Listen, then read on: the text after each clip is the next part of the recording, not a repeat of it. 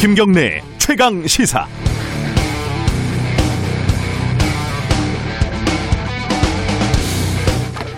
영화 접속 기억하시나요? 좀 너무 오래된 영화라서 이 당시 유행했던 PC 통신, 야 이것도 오래됐네요. 채팅으로 의사소통하는 새로운 문화를 당시에 다룬 영화였습니다. 근데 그 인터넷 온라인 접속이 소재인 영화의 마지막 엔딩은 아이러니하게도 오프라인에서 직접 만나는 거였죠. 그 유명한 옛날 피카드리 극장 앞 엔딩 장면 그리고 만나야 될 사람들은 반드시 만난다 이런 명대사를 남겼죠. 요거 아시는 분들은 좀 저랑 나이가 비슷하거나 저보다 많은 사람일 겁니다. 근데 요즘 같은 비대면 시대에서도 만나는 건 여전히 중요합니다. 문자하다가 답답하면 우리 지금 만나, 당장 만나 이러죠. 그리고 전화하다 속 터지면 너 지금 어디냐? 당장 나와라 이러는 게 당연합니다. 이게 만난다는 거는 물리적인 행위 이거보다 오히려 실시간 대화 이게 더 중요한 측면이 있습니다. 요즘에 대통령 만나고 싶은 사람들 많은 것 같습니다. 추미애, 윤석열 두 부하 직원이 싸우고 있는데 인사권자인지 사, 상관인 어, 대통령은 왜 아무것도 하지 않나? 이 무슨 특별한 이유가 있나? 이 궁금한 사람들이 많아요. 부동산에 대해서 불안해하는 국민들, 대통령의 생각과 의지와 방향에 대해서 직접 듣고 싶은 게 당연하죠. 소통하는 대통령이 되겠다고 공언했던 분이 박근혜 전 대통령과 기자회견 횟수가 엇비슷하다는 건 이건 좀 의아하기도 하고 다소 민망하고 부끄러운 구석이 있습니다. 만나는 횟수가 뭐가 그렇게 중요하냐고요? 중요합니다. 뭐든지 자주 해야지 잘하게 되고 익숙해집니다. 대통령 기자회견이 1년에 한 번 하는 연례 행사가 되고 그게 너무 큰 뉴스가 된다는 건 우리가 너무 자주 안 만나고 있다는 뜻입니다. 11월 30일 월요일 김경래 최강스타 시작합니다.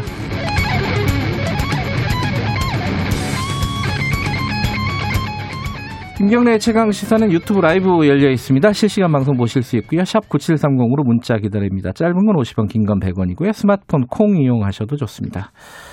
어, 일부에서는요. 왕이 외교부장이 왔다 갔죠. 이 더불어민주당 홍익표 민주연구원장이 직접 만났는데 어떤 사람인지 얘기를 좀 직접 들어보도록 하겠습니다. 2부에서는요. 민주당 박성민 최고위원, 국민의힘 이준석 전 최고위원과 함께하는 정치사이다 준비돼 있습니다.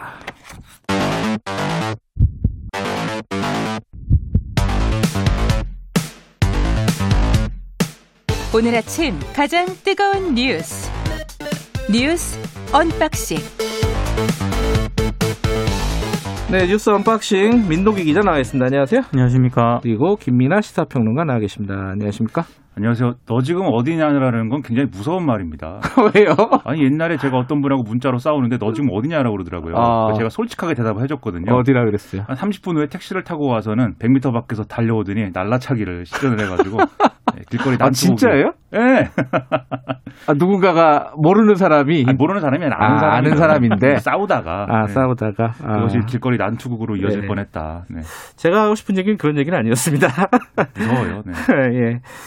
아, 만나는 게 중요합니다. 우리도 매일 만나고 있고요. 자, 2단계로 올라간 지가 며칠 안 됐는데 2 플러스 알파 단계라는 얘기가 나왔어요. 이게 2.5 단계랑 또 다른 것 같기도 하고 조금 헷갈립니다. 이거 뭔지 민동기 기자 먼저 좀 설명을 해 주시죠. 그러니까 현행 2단계로 수도권의 사회적 거리두기는 유지하기로 했는데요. 네. 다만 그 사우나, 한증막, 에어로빅 교습 등을 중단하는 그런 조처를 내놨습니다. 네. 그러니까 이른바 그 핀셋 방역을 이제 정부가 이제 하겠다라는 건데요. 예. 젊은층 감염 확산을 차단하기 위해서 연말 연시 행사라든가 파티도 파티도 금지를 하도록 했고요. 10명 이상이 모이는 동창회 등도 취소하도록 권고를 했습니다. 이런 걸 가리켜서 이제 2단계 플러스 알파라고 하는데요. 네. 비수도권은 모든 권역을 1.5단계로 상향 조정을 하고요. 다만 부산, 강원 영서, 경남, 충남, 전북 이 다섯 곳은 상황이 조금 심각하기 때문에 거리두기 2단계 격상이 추진이 됩니다. 정부가 이제 이같이 조정된 물리적 거리두기 단계를 내일부터 적용을 하기로 했습니다. 음, 어쨌든 이제 2단계, 수도권은 2단계보다 더 올리겠다는 뜻인데, 그죠? 그렇죠. 예. 2.5단계로 가기에는 좀 부담스럽지만, 어쨌든 더 올려야 되는 상황인 거는 뭐 방역 당국에서 인정을 한 부분인 그렇습니다. 거고. 결국은 이제 사람들한테 중요한 거는 뭐가 달라지는 거냐? 어떤 업소, 어떤 업체 뭐 이런데 달라지는 게 뭐냐? 뭐예요? 지금 뭐 민동기 기자님이 설명을 해 주셨는데요. 예. 이게 뭐 말씀드린 대로 목욕탕의 경우에 사우나 한증막 이런 거 운영 중단하라는 것이고 예. 그러면 이제 온탕 냉탕 이런 건 어떻게 되는 거냐 그런 거는 해도 된다는 겁니다. 어. 그리고 오후 9시 이후에 이제 운영이 중단된 아, 실내 체육 시설 이게 뭐 우리가 흔히 얘기하는 뭐 줌바, 태보, 스피닝, 에어로빅, 스텝, 음. 킥복싱 이렇게 격렬한 운동에 대해서 집합 금지 조치를 이름, 이, 내리는 것이고 그 다음에 학원, 교습소, 문화센터에서 진행하는 관악기, 노래 교습 이런 게 이제 비말 발생 가능성이 높기, 높고 학생이나 강사가 마스크를 착용하지 않지 않습니까? 네. 그러니까 이런 것도 금지시킨다 이런 건데 다만 2021학년도 대학 입시 일정과 관련이 있는 그런 교습의 경우에는 이 금지 대상에서 제외한다 이런 내용입니다. 네. 그리고 아파트나 공동주택 단지 내에 뭐 헬스장, 사우나, 카페, 독서실 이런 복합 편의 시설이 있는데 이런 것도 지난번에 서초구 아파트 단지 내 사우나 집단 감염 지금도 계속 확진자가 나오고 있, 는데 이런 것을 봐서 이제 운영 중단해야 된다 이런 거고요. 아파트에 사우나가 있는 것들은 좀 처음 알았어요. 그런 게 있대요. 네, 저도 이제 밖에서 그런 아파트들은 음. 지나가면서 저 아파트 내에는 뭐가 있을까 이렇게 상상하는 아파트들이죠. 음. 한 번도 살아본 적도 없고 들어가 본 적도 없는 있다고 합니다. 이제 저희 아파트는 그건 있어요. 저기 헬스장은 있는데 그건 닫은 지가 꽤 됐어요. 네. 그 요번에 닫는 게 아니라 그 미리 선제적으로 이게 사실 닫는 데가 꽤 많은 모양이더라고요. 그죠? 어쨌든 그거는 공식적으로도 안 된다 앞으로는 그죠? 그렇습니다. 예.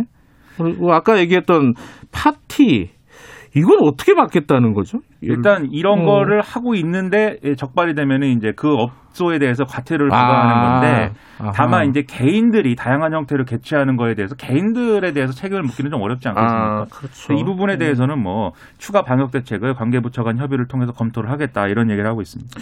아마 그런 사람들도 있을 거예요. 이게 식당 같은 데서 연말 모임 하기 힘드니까 호텔 이런 데를 잡아가지고 친구들하고 뭐 파티를 하겠다. 그렇죠. 근데 거기에 이제 인원이 너무 많이 들어가면은 이제 업체에서 업소에서 좀 이제 자제시키거나 뭐 취소시키거나 뭐 이렇게 아마 하겠죠 아마 근데 이 이게 상황이 행정력이라고 하는 게 숙박시설에서는 행정력이 이제 미칠 수가 있거든요. 근데 이제 서비스업으로 등록을 하고 개인이 이제 파티 공간, 개인에게 파티 공간을 제공하는 시설도 요즘 많기 때문에 아 그래요? 이런 시설에 대해서는 아마 굉장히 좀 사각지대가 발생할 가능성이 있습니다. 그렇군요. 근데 이게 이제 어쨌든 아까 말씀드렸듯이 2단계도 아니고 2.5단계도 아니고 2. 알파 단계? 2 2단계 플러스 플러스 알파 단계. 단계. 예, 2.0 플러스 알파 단계인데 이게 좀 헷갈립니다. 지금 올려야 되는 거 아니냐 이런 얘기들도 분명히 나오는 건 같아요. 그죠?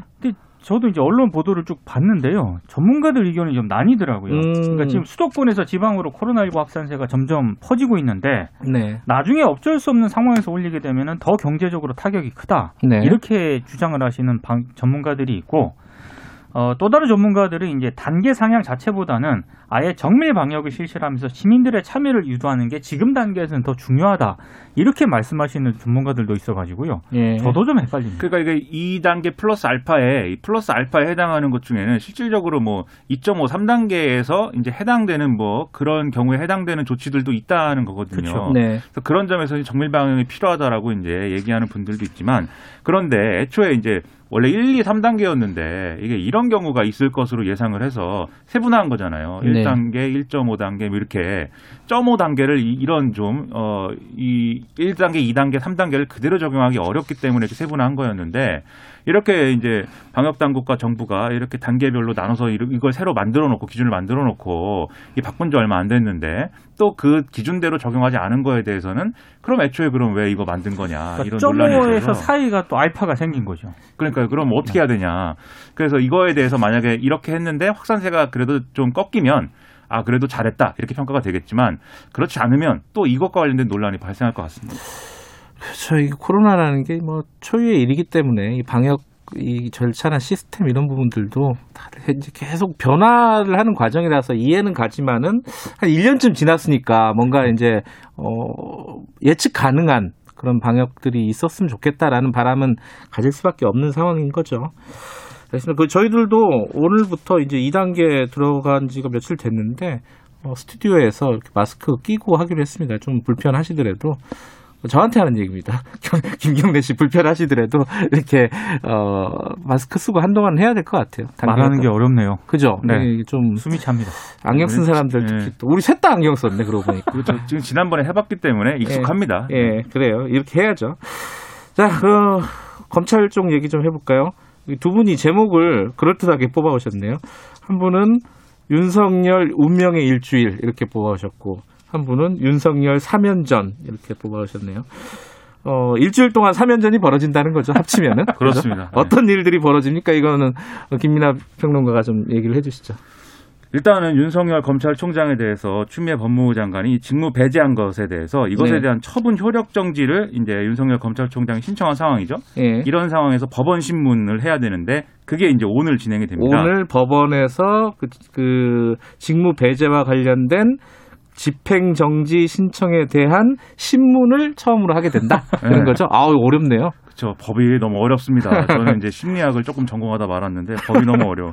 근데 이제 그러면 이게 이 재판부에 배당된 직후에 일정을 바로 잡아서 이제 신문을 진행하는 것이기 때문에 예. 재판부가 상당히 빠르게 처리하려고 하는 것 같다라는 예. 점에서 이르면 그래서 오늘 오후 늦게 재판부 판단이 내려질 수도 있지 않겠냐 뭐 이런 얘기도 있습니다. 네. 뭐 아니다라는 얘기도 있고요. 예. 근데 아무튼 이 자리에 그럼 윤석열 총장이 오는 거냐 뭐 그렇진 않다고 하고요. 변호사들만 온다고 하는데 뭐 법리 공방 위주의 변론이 될 것이기 때문에 윤석열 총장이 직접 나올 경우에는 오히려 이제 좀 정치적인 뭐 이런 맥락의 해석 그런 것들이 우려가 돼서 이제 나오지 않는 거 나오지 않는 거다 이렇게 얘기를 하고 음, 그게 이제 있고요. 오늘 벌어지는 일이고 그렇습니다. 내일 벌어지는 일은 뭐예요? 내일은 법무부 감찰위원회 임시회의입니다. 예. 오전 10시에 열리는데요. 이거 원래 안 한다고 얘기도 나오고 그러지 않았어요? 이거는? 근데 일단 감찰위원 11명 가운데 6명 이상이 내일 참석하기로 했다고 합니다.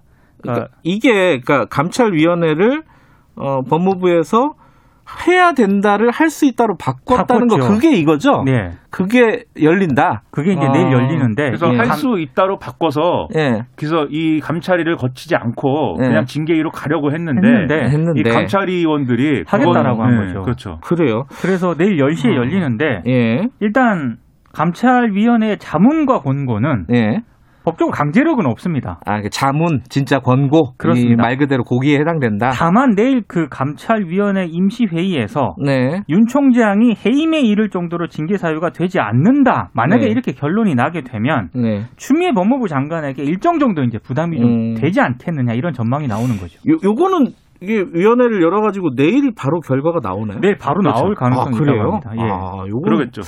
그 첫, 사실 내일 오늘 열리는 뭐 저기 법정에서의 그 뭐 심리라고 할까요? 그거는 사실 뭐 결론을 내리는 게 아니기 때문에 그렇죠. 시작의 의미가 있는 건데 어, 내일 열리는 거는 뭔가 이게 결론이 나온다 그러면 의미가 있겠네요. 강제력은 없지만 음. 상징적인 어떤 그런 효과는 있는 거죠. 모레는 또 뭡니까? 모레. 아유 맞네. 모레는 뭡니까? 이게 이제 본격적인 여기 이게 이제 그래서 예. 어, 본 게임인데 예. 어, 법무부 검사 징계위원회가 이제 2일 날 열, 징계위원회. 그렇죠 아. 열리는데 예. 여기는 뭐 윤석열 총장이 아마 직접 올 것이다 이렇게 음. 이제 예측이 되고요. 음흠. 여기서 이제 실질적으로 해임, 면직, 네. 정직 등의 이제 중징계를 아마 논의해서 결정을 할 것이다. 네. 그리고 여기서 결정이 내려지면 방금 말씀드린 이제 중징계의 경우에는 추미애 장관이 제청을 하면 문재인 대통령이 직접 징계를 명하는 과정을 이제 거치게 음. 되는데요. 네. 만약에 여기서 그럼 해임에 해당하는 이러한 음. 강력한 징계가 나올 경우에 윤석열 총장은 어떻게 하느냐. 음흠. 아마도 이 징계 결정에 대해서 취소 소송을 제기하고 여기에 네. 더불어서 또 집행 정치 신청을 또 할 것이다. 음. 네, 그래서 또 법적 대응으로 갈 것이다. 이렇게들 얘기를 하고 있습니다. 약간 끝이 안 나는 듯한 느낌이에요. 계속 뭔가 결정이 나면 또 법적 대응하고 그 징계를- 결정이 나면 또 법적 대응하고 징계에 대해서 윤 총장이 소송을 하게 되면은 음. 본인 임기를 넘어서 이 소송이 진행될 가능성이 높기 때문에 아, 참 예. 오래 갈 것 같습니다. 그러니까 뉴노멀인가 봐요, 이것도. 뭐가 안 되면 다 법적으로 해결하자 이렇게 가는 시대인가 봅니다. 그러니까 이런 상황이니까 이제 대통령이 좀 뭔가 정리를 할 필요가 있지 않느냐라는 목소리가 나오고 있는데 청와대 반응은 아직은 그렇지는 않죠. 이게 그죠? 왜냐하면 지금 징계위원회를 해야 되는데 음. 대통령이 여기에 대해서 가타부타 얘기하는 것은 징계위에 대해서 무슨 어떤 가이드라인이 될 그렇죠. 수도 있고 부적절하다 뭐 이런 얘기인데 그 타이밍이 넘어간 것 같아요. 그렇죠. 그죠? 근데 사실 역할을 하려고 했으면 이전에 이제 그 하는 전에 게 했었어야죠. 맞았고 예. 그럼에도 불구하고 만약에 이제 어쨌든 결론은 날 거 아닙니까? 예. 결론이 나면 제 생각에는 문재인 대통령이 어떤 입장을 밝히긴 해야 될 것 같습니다. 그게 예를 들면 추미애 장관이 잘했다거나 음. 윤석열 총장이 어쩌다거나 뭐 이런 게 아니라 검찰 개혁이라는 거 우리 우리 정권에서 하는 음. 우리 정부가 하는 검찰 개혁이라는 것은 뭔지 음. 지금 이 상황은 거기에 이제 맞는 것인지 네. 앞으로는 우리 검찰 개혁 어떻게 하는 것인지 언제 완수되는 것인지 이런 것들에 대한 입장을 밝히는 게 지금 필요하고 그런 게 없으니 국민들이 불안하고 저도 불안하고 네. 김경래 진행자 분도 불안한 거 아니겠습니까? 저는 안 불안해요. 근데 지금 그 스케줄은 이런데 좀 중요한 내용이 하나가 뭐가 좀 나왔습니다. 그 법무부 내부 안에서 감찰관실 내부에서 뭔가 이번 사안에 대한 이견이 좀 있었다 이런 것들이 지금 폭로가 됐어요. 재판 이른바 재판부 문건을 감찰했던 법무부 파견 검사가요. 예. 그 내, 부 게시판에 글을 올렸거든요. 이정화 검사, 대전지검 검사인데 이분이 그때 윤 총장을 만나러 갔던 평검사 두 명 중에 한 그렇습니다. 명이라는 거잖아요. 그렇습니다. 그죠? 예. 근데 어떤 내용이냐면 어, 이른바 재판부 문건을 법리적으로 검토를 해봤는데 예. 어, 죄가 성립 빼기 어렵다는 결론을 내렸다. 그리고 음. 감찰 담당관실에 있는 다른 검사들에게도 검토를 부탁을 했는데 역시 자신의 결론과 다르지 않았다. 다르지 않았다. 이걸 그대로 기록에 음. 편철했다라고 주장을 했는데요. 네.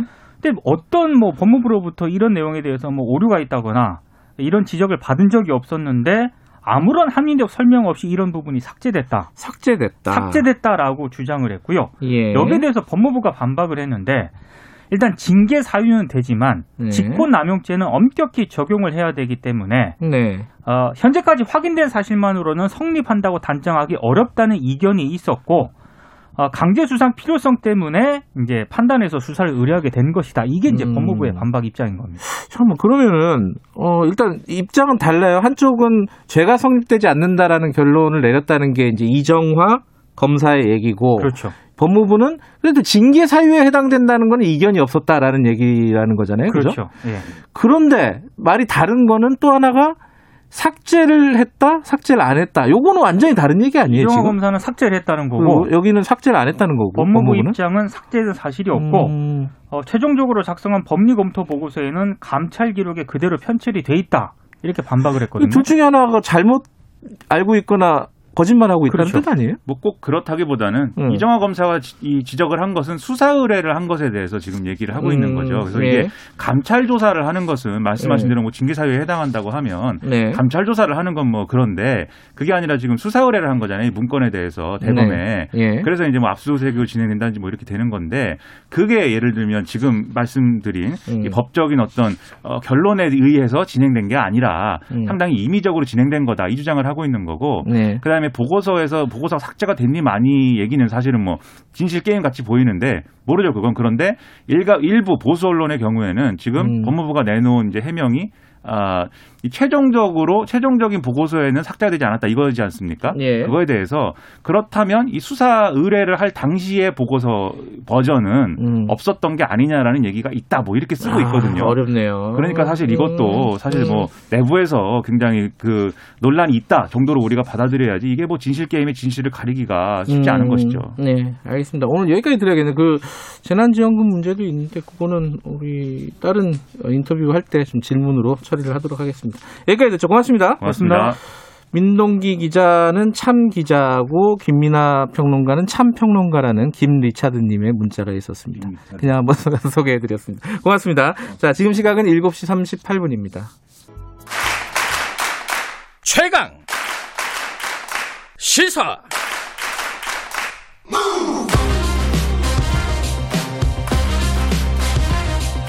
지금 여러분께서는 김경래 기자의 최강 시사를 듣고 계십니다. 예, 어, 지난주에 왕이 어, 중국 외교부장, 그 국무위원 겸 외교부장인데 이 사람이 한국에 왔다 갔습니다. 2박 3일 왔다 갔는데 대통령부터 해가지고 뭐 여당 측 인사들, 외교 쪽 인사들 뭐 두루 다 만나고 갔어요. 어떤 얘기들이 벌어졌는지 진행이 됐는지 궁금한 부분들이 많이 있습니다. 직접 만나신 더불어민주당 민주연구원장 홍익표 의원과 함께 얘기 좀 나눠보겠습니다. 홍 의원님 안녕하세요. 아, 전화가 연결이 안 됐네요? 아, 전화가 잠깐 연결이 안 된 모양이네요. 잠깐만요. 죄송합니다. 연결 다시 좀 부탁드리고요. 어, 언론에서는 왕이로 소이다. 이런 말장난 비슷한 이 농반 진반인데 이게 또좀 뼈가 있는 거죠. 어, 이게 중국에서 와가지고 대통령부터 쭉 다 만나고 다니는 게 이게 좀 과공 비례 아니냐 뭐 이런 얘기들도 있었는데 뭐 일본과 비교하면 또 그렇지도 않다고 하네요. 일본에서도 뭐 쭉쭉 다 만나고 왔고. 다만 이제 우리와 만났을 때 우리의 우리가 그러면 얻은 것은 무엇이냐? 뭐 이런 좀 의문이 있는 거죠. 중국은 와서 어 우리나라 대한민국에 대한 중국의 영향력을 어 과시를 한 거죠. 만방의 과시를 한 거고 어, 바이든 대통령 행정부가 들어서기 전에 정지 작업을 충분히 한 측면이 있는 것 같습니다. 그런 어떤 성과들을 거두고 갔는데 우리 같으면은 어떤 성과를 거뒀느냐? 예, 말씀드리는 순간 적절하게 연결이 된 것 같습니다. 자, 홍익표 의원님 연결돼 있습니다. 안녕하세요. 네, 안녕하세요. 아유, 반갑습니다. 큰일 났습니다. 제가 이 시간 끄느라고요. 그 왕이 외교부장 직접 만나셨잖아요. 예, 그렇습니다. 아, 뭐 그냥 저희가 그냥 인상으로 보기에는 어, 중국의 뭐 무림 고수같이 생겼어요, 진짜로. 근데 어떻게 어떠 어떻습니까? 분위기가 어땠어요? 그 왕위로 소이다 이런 농담 삼아 이런 얘기도 하고 어떤 분이에요, 이분은? 어, 굉장히 오- 정통 외교관이기 때문에요. 음. 아, 그 굉장히 그 신사적이고 그? 예의 바르신 분입니다. 음. 이게 그 저하고는 저 이번에 두 번째 뵀는데요. 음. 어, 아주 그다음에 한 이 외교를 아주 오랫동안 해왔기 때문에 네. 이 사람을 대하는 태도나 이런 것들이 굉장히 그 약간 일부 언론에서 좀 오해가 된 것 같은데 네. 어 그런 그 뭐 이렇게 그 뭐 교만하거나 뭐 아, 이렇게 그래요? 그 그런 음. 자세를 취하지는 않고 어그 예를 들면 한 번 만났던 사람에 대해서는 굉장히 눈여겨 보면서 아. 기억하려고 하는 그런 자세도 보이고 합니다. 프로페셔널한 외교관이다. 네 그렇습니다. 근데 뭐 우리 저기 뭐야 외교 외교부 장관이랑 만날 때도 20분 지각하고 뭐 이랬던 이 에피소드들 때문에 또 야 이게 좀 너무하는 거 아니야 중국에서 와서 뭐 이런 시각도 좀 있더라고요. 그거는 뭐 특별히 어떻게 그 생각하십니까? 예. 뭐 모르겠어요. 그 일단은 저 외교 관례상 뭐 지, 지각을 하는 것은 뭐 바람직하진 않죠. 그 네, 유명한 네. 러시아의 푸틴 대통령이 그 간수 아, 유명하신 분이긴 그렇죠, 한데. 맞아요. 예. 예. 근데 이 보통 외교 일정이 굉장히 빡빡합니다. 예. 그러니까 뭐 방한하면 예를 들면 저희들도 외- 해외에 나갔을 때 보면은 일정이 뭐 1시간 단위, 심한 경우에 30분 단위로 촘촘하게 짜여져 있기 때문에 네. 그 경우에는 10분, 뭐 5분, 10분 정도 늦어지는 경우가 종종 있고 네. 바로바로 중간중간에 아, 그저 만나시는 분들에게 미리 사전에 음. 양해를 구하거나 그런 과정을 하기 때문에 네. 뭐그 외교적으로 바람직한 건 아니지만 음. 어, 사전에 양해를 구했다면 큰 결례는 아니다 이렇게 생각을 합니다. 음, 왕이 부장이 이제 기자들 앞에서 한 얘기가 좀 화제가 됐었는데 이 세계에 미국만 있는 게 아니다 이렇게 얘기를 했단 말이에요. 네. 이게 우리나라 일본과 우리나라를 차례로 방문한 목적이다 이렇게 보는 시각들이 많이 있는 것 같아요. 어떻게 보십니까, 홍 의원님께서는?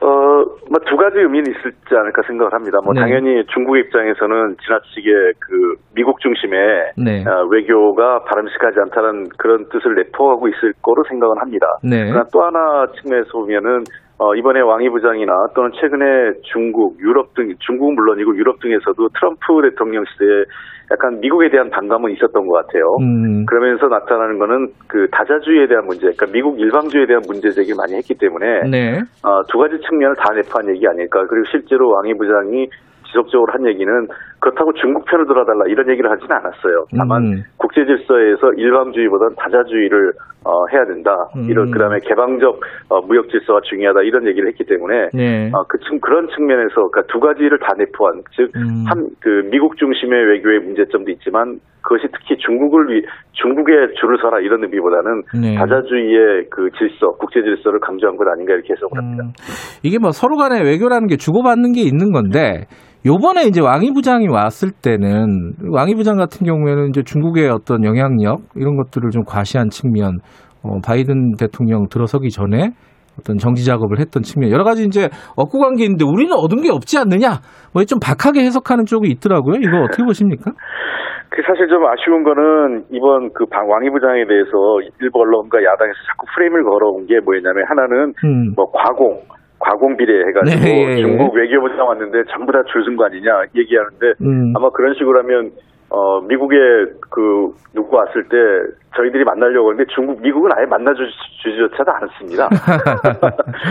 그리고요 예. 두 번째는 어 마치 이제 중국은 자기 얘기만 다 하고 한국은 그렇죠. 아무 얘기 못했다 예. 이런 예. 얘기하는데 어 그날 아침에 제가 그 문정인 교수하고 윤건영 의원하고 같이 만났는데 네. 실제로 그 훨씬 더 저희들이 많은 얘기를 했습니다. 음. 많은 질문을 했고 원래 당초 시간보다 한 20분 이상 늦- 길어졌는데 네. 저희들의 답변이 그 질문에 대해서 질문 겸 의견에 대해서 왕이 부장이 그 꼼꼼하게 네. 어, 메모하고 답변을 한- 했, 했었기 때문에 네. 마치 그 중국이 일방적으로 얘기하고 떠났다 이런 건 아니고요. 네. 어, 이번에 저희들도 강조한 건 첫 번째는 어, 그 북한 핵 문제와 관련돼서 한반도 평화와 네. 관련된 중국의 역할 그러니까 중국이 앞으로 한 6개월 내지 7개월 동안 미국 그 대북 정책이 작동이 제대로 안 되는 시점에서 음. 평화적으로 관리하는 데서 중국이 좀 더 역할을 해줘야 된다는 측면. 예.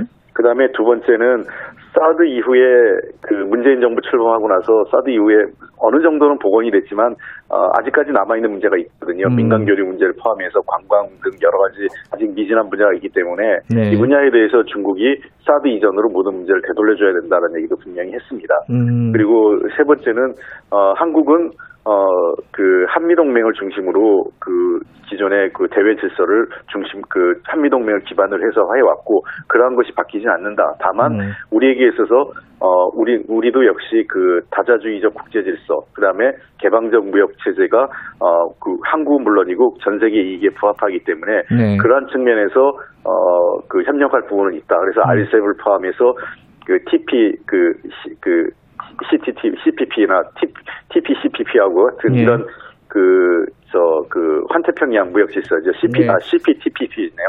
이 문제에 대해서도 우리가 같이 할 게 있다. 이런 얘기들을 가- 여- 설명을 드렸습니다. 음.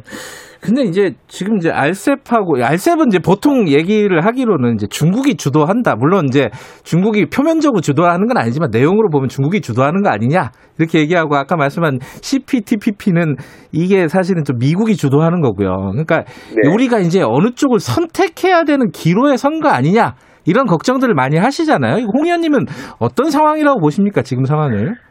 저는 그렇게 생각하진 않습니다. 그래요? 알셉하고 옛날에 이제 이게 그 CPTPP가 과거에, 과거에는 이제 TPP라고 해서 먼저 네. 시작됐지 않습니까? 네. 미국이 과거 오바마 정부에서 하다가 오바마 정부가 빠지고 일본 주도로 지금 네. 새로 판을 짠 건데 이제 바이든 정부가 되면서 다시 들어오겠죠, 그 과거, 아마. 예, 미국 예. 주도로 했던 모양새를 음. 갖추겠다고 하는 거긴데요. 그다 지금 현재 보면 알셉에는 미국과 동맹국인 여러 나라들이 이미 함께 하고 있습니다. 음. 즉 알셉과 그 CPTPP가 서로 대치되고 있다. 음. 아, 이렇게 볼 필요는 없다고 생각을 합니다. 네. 어, 이 운영에 있어서 즉 참여한 국가들이 이것을 어떻게 운영해 가느냐, 개방적인 국- 국제 질서, 그다음에 다, 그 다자주의적 그 협력 관계를 만들어 갈 수 있느냐 문제인데 네. 그 트럼프 정부와 달리 바이든 정부에서는 어쨌든 어 그 다자주의적 협력에 대해서 어 그 굉장히 중시하고 있기 때문에 네. 어, 중국과 미중 간의 어떤 이 긴장과 대립은 있을 수 있지만 국제 기구를 통한 협력적 관계는 음. 또 다른 측면에서 어, 그 과거보다는 상당히 그 진전될 것으로 저희들은 보고 있습니다. 그래서 저희가 소극적이보다는 적극적으로 알셉과 어, CPTPP를 다 함께 네. 어, 동참하는 노- 노력이 필요하지 않을까 생각합니다. 그 남북 관계, 그러니까 아까 이제 대북 관계에 대해서도 여러 가지 얘기를 나눴다고 말씀하셨잖아요. 네. 그러면 지금 말씀하신 대로 바이든 행정부 들어오기 전까지 약간의 공백기가 있는데, 그럼 우리는 도대체 무엇을 해야 되느냐? 여기에 대한 아이디어를 조금 얻으셨습니까?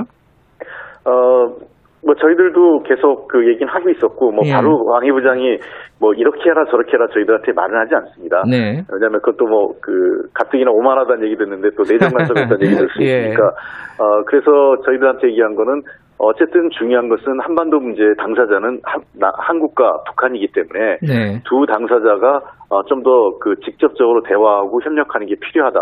네. 중국은 그것을 지원할 거라는 얘기는 분명히 했고요. 음. 어, 그래서 지금 현재 그 한 6개월, 7개월 되는 상황에서 어, 이 우리가 손 놓고 있기보단 네. 어, 당분간은 한국이 뭔가 그 북한하고 대화하고 협력할 수 있는 방안을 실질적인 을 찾아봐야 되고 그, 그 부분에 대해서 미국이 일정 정도 양해를 해줘야 되지 않을까 생각을 합니다. 다만 음.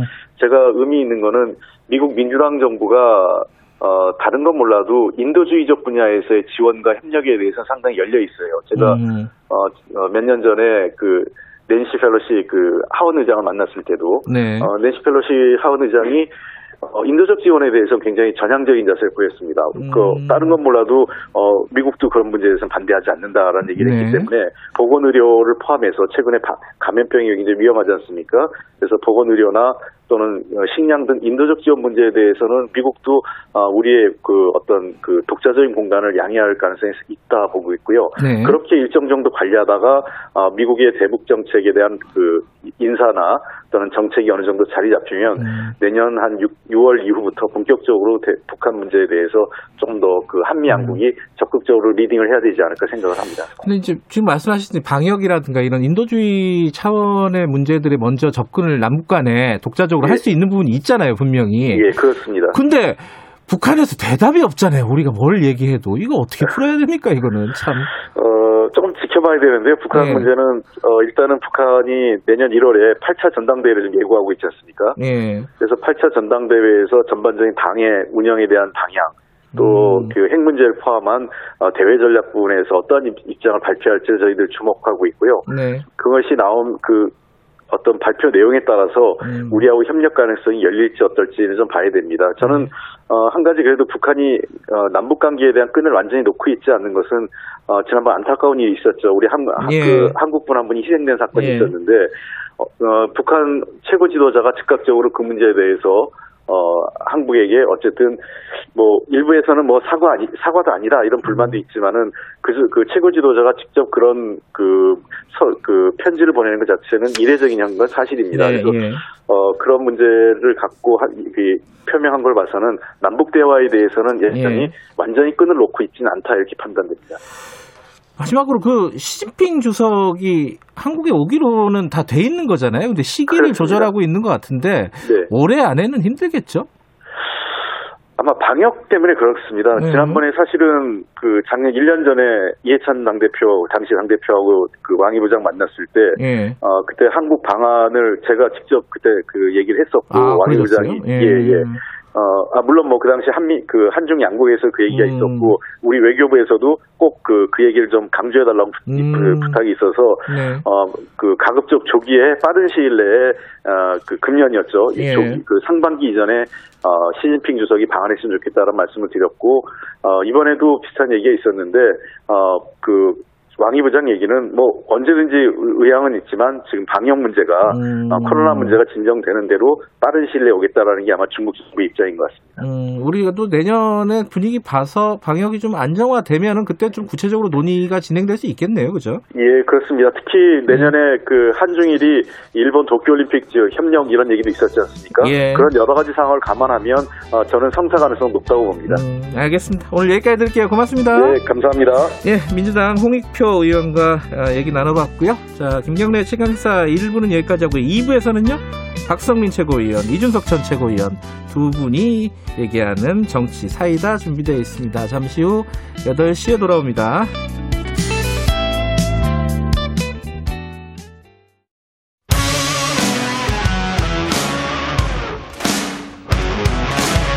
뉴스타파 기자 김경래 최강 시사.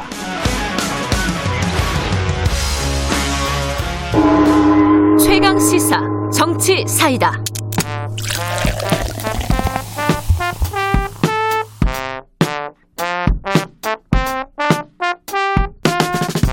네, 여의도 정치의 젊은 피 매주 월요일 여야 젊은 정치인 두 분과 함께하는 박성민, 이준석, 이준석, 박성민의 정치 사이다 지금 시작하겠습니다. 더불어민주당 박성민 최고위원 안녕하세요. 네, 안녕하세요. 그리고 국민의힘 이준석 전 최고위원 안녕하십니까? 네, 안녕하세요. 아, 라이브 열려 있습니다. 실시간 방송 유튜브로 보실 수 있고요. 샵 9730으로 짧은 건 50원, 긴 건 100원 문자 보내주시면 저희들이 대신 질문해 드리겠습니다. 스마트폰 콩 이용하셔도 좋고요.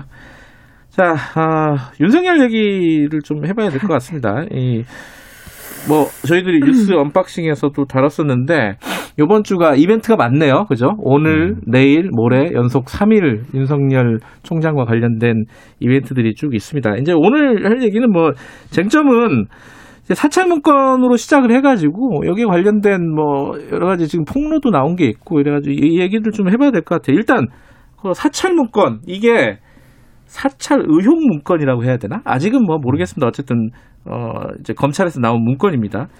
근데 이게 사찰 문건에 해당된다? 아니다. 뭐 그냥 평상시에 이 정도는 다 했다. 뭐 이런 얘기들이 있는데 두 분도 뭐 그런 각각의 입장이 있으실 것 같은데 그 이유를 좀 조금만 더 좀 정확하게 좀 설명해 주세요. 이게 어, 청취자분들 헷갈리니까 이거는 여당부터 할까요? 예. 박성민 의원 어떻게 이거 뭐 사찰 문건으로 보세요? 아니면 뭐 괜찮다고 보시는 거예요? 어, 저는 이제 괜찮다고 보진 않고요. 괜찮지는 않다? 네, 당연히 예. 사찰 문건이라고 저는 사실 생각을 했던 게 예. 일단은 어, 윤석열 총장 측에서는 뭐 본인 나름대로 해명을 한다고 문건을 공개를 하기는 했어요. 근데 네. 그 내용 자체가 뭐 가볍다라고 이제 그쪽에서는 주장을 하는데 그러니까 제가 공개를 했겠죠. 네, 예. 제가 봤을 때는 근데 그런 개인적인 정보까지 뭐 누- 가족 관계나 특정 성향 혹은 연구단체 소속 여부 이런 부분까지 어, 좀 지속적으로 모니터링을 하고 그것들을 조직적으로 수합해서 관리한 것이 좀 문건에서 많이 보였고 어, 그것도 보니까 이제 특정 이제 언론사에서 문건 자체를 이제 공개한 원본을 이제 제가 읽어봤었는데 네. 어, 그것을 봤을 때도 좀 굉장히 조직적으로 관리하고 정보가 좀 수합이 된 그런 부분이 있었다 네. 생각을 했었고 사실 이게 사찰이라는 게 네. 굉장히 좀 모호한 부분이 있다 라는 점에 대해서는 동의를 합니다. 예. 왜냐하면 그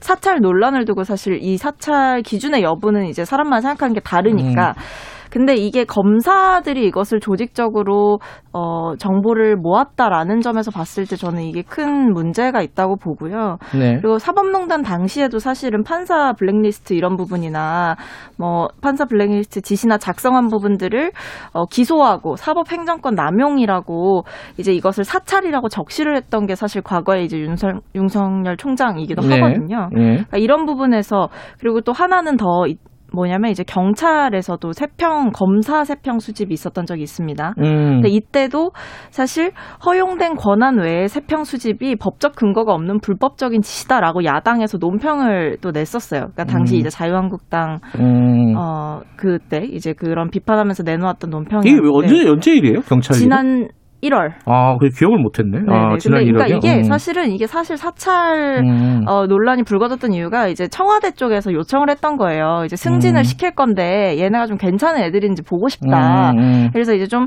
어, 경찰 쪽에서는 정당한 절차를 거쳐서 음. 우리가 정보를 이제 그냥 통상적으로 이제 정리해서 드린 거다라고 네. 했는데 이게 검찰에서도 반발이 만만치 않았고 뭐 여러 가지 정치적으로 문제가 됐던 부분도 음. 있었습니다. 그래서 결과적으로는 봤을 때 허용된 권한 외의 세평 수집 자 체는 법적 근거가 없는 거다라는 결론적인 뭔가 공감대가 그때 있었던 거예요. 근데 네.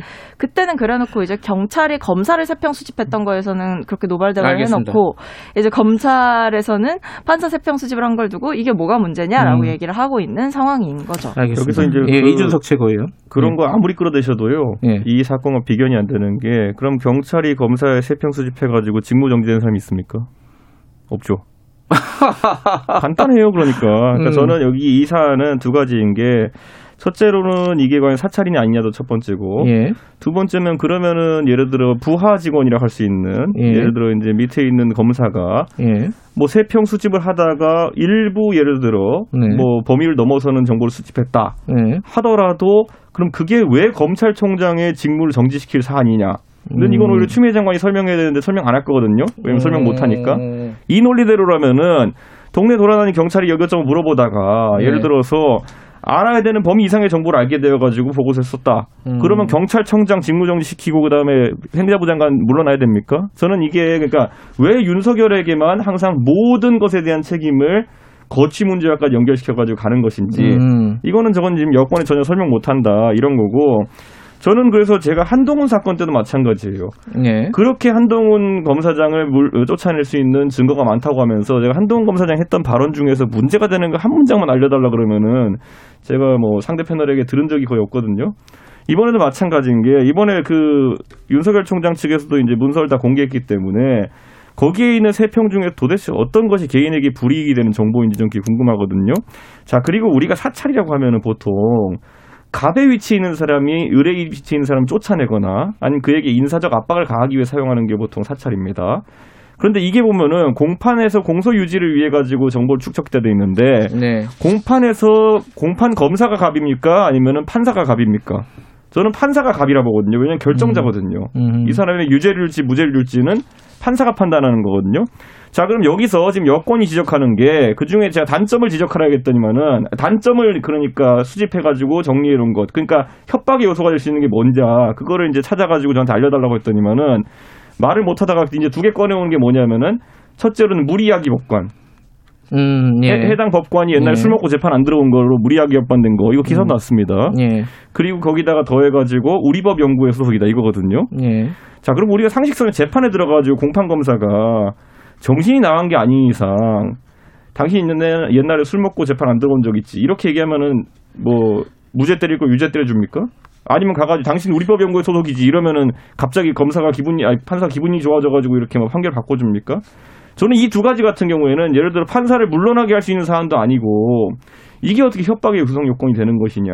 그러니까 사찰을 해도 그러면 왜 이렇게 멍청한 걸 사찰했겠냐 그러면은 그러니까 이거는 말 그대로 세평 수집에 가까운 것이고 저는 이제 여기서 불이익의 구성 요건이 이제 있어야 되는 것인데 도대체 이런 정보 우리법 연구회라는 거 가지고 무슨 불이익을 줄 수가 있습니까? 예를 들어 제가 특정 민주당 인사에 대해 가지고 당신은 친문이야 비문이야 이렇게 분석은 할 수 있겠죠. 근데 가가지고 제가 라디오 나가가지고 당신 친문이지 이러면 그게 뭐 저한테 유리합니까? 뭐 뭐에 쓰려고 했던 겁니까 이거? 그, 예, 박성민 최고위원. 뭐 예. 일단은 뭐 이준석 최고께서 무슨 말씀 하시는지는 알겠고요. 근데 네. 조금 생각이 좀 다른 부분이 네. 어, 예를 들면 이제 말씀하셨지만 우리 법연구회 같은 부분도 저는 굉장히 민감하고 또 그것이 사실 이번에 사찰에 있어서 비판을 받는 큰 부분 중에 하나라고 생각을 합니다. 왜냐하면 네. 그것이 개인의 어떻게 보면 굉장히 민감한 정치적인 성향이라든지 개인적인 정보에 가까운 것들을 이제 검찰 측에서 파악해서 모아서 수집을 한 거잖아요. 네. 근데 이것이 왜 그런 문제 가 될 수 있을까라고 봤을 때 쉽게 말씀드리면 판결의 근거를 그러니까 그 재판관이 내리는 법관이 내리는 판결의 근거를 그 법리로 따지는 것이 아니라 그 사람의 성향을 문제 삼아서 흘릴 수 있다는 문제가 생기는 겁니다. 음. 뭐 예를 들어서 특정인의 재판이 있었는데 이것이 뭔가 누- 모두의 예상을 깨고 뭔가 다른 결과를 냈다라고 네. 했을 때 그 재판의 결과를 그 재판관이 법리를 따져서 사고를 해서 내린 결과라고 보는 것이 아니라 이제 흘리는 거죠. 이 법관이 과거에는 어떤 판결을 내렸었고 그리고 보니까 이런 법 연구에 도 소속이 돼 있더라. 예. 그러니까 뭐 특정 인사에게 유리하게 재판을 한 것이다라는 식으로 이제 좀 불신을 국민들께 줄 수도 있는 것이고 그것이 사실은 언론과 이제 검찰 간의 관계에 있어서 기사로 나오는 경우도 좀 네. 있었거든요. 그러니까 이런 식으로 어, 이 사찰 정보를 통해서 어떻게 보면 다 그 부차적인 작업들을 좀 할 수 있다라는 겁니다. 네. 그리고 그것 자체도 사실 공소 유지를 위해서 이거를 수집을 했다고 하는데 납득이 안 되는 게 일단 그 수집을 한 그 부처 자, 부서 자체가 그걸 담당하는 부서가 아니고요. 판사의 뭔가 그런 개인적인 정보를 수집하는 일 자체가 그 직무 범위 없는 거라고 저는 생각을 아니, 했거든요. 저는 그런데 수사 정보에 관한 거를 모으는 거지 판사의 개인적인 성향이나 가족. 관계에 예. 대해서 모으는 것이 말이 안 된다는 짧게 거죠. 짧게 가죠. 네, 이- 이- 일단은 이준석 다, 다 최고위원. 뛰어넘어도 그래가지고 그럼 우리법 연구회라는 거를 제가 봤을 땐 크게 얻기 어려운 정보가 아닌 것 같거든요. 이거는 우리법 연구회가 무슨 비밀 결사체입니까? 그건 저는- 아니죠. 그러니까 네. 저는 예를 들어 민주당의 모 인사가 옛날에 잠수함을 타고 진짜 북한에 갔다 왔느냐 이런 걸 캔다 그러면 진짜 사찰일 것 같아요. 저는 그게 진짜 궁금하거든요. 그런데 그게 아니라 우리법 연구회라는 공개된 단체에 가입된지 여부를 받아서 정리하는 것 정도는 네. 금방 할 수 있는 것이고 아니 그것만 적힌 게 아니잖아요. 그리고 그러니까 그 문건에. 몸에 그 단점 적힌 게 또 뭐가 있냐고요. 제가 가족 관계가 왜 적혀 있냐고요. 가족 관계는 공개된. 거잖아요. 나무 위키에 누가 적어놓은 걸 그걸 사찰이라고 합니까 우리가? 저희 나무 위키에 가면 저희 아버지 이름도 나오더라고요. 근데 그게 아, 사찰입니까? 그래요? 이게 아버지 이름도 있어요. 이게 왜 저희 아버지 그냥 평범한 회사원이셨는데 왜 저희 아버지 이름이 올라가 있는지 모르겠지만은 다 그런 거예요. 그런데 여기서 그럼 나무 위키를 보고 만약 그 사람이 정리했다 그러면 그게 사찰입니까? 대한민국의 검찰이 그 막강한 권한을 이용해 가지고 뭔가 일반인이 할 수 없는 걸 했다 그러면 권력의 남용이고 사찰이 할 수 있겠지만은 네이버 검색이 만약에 사찰의 수단이냐 그러면 너무나도 웃기지 않습니까 그거는? 자, 그, 자, 두 분 얘기는 아마 청취자분들이 했을 텐데, 그, 저기, 그 다음 단계로 넘어가기 전에, 한, 제가 궁금해서 여쭤보는 건데, 아까 이준석 최고위, 한, 한, 한 가지씩만 드릴게요. 이준석 최고위원이 그랬잖아요.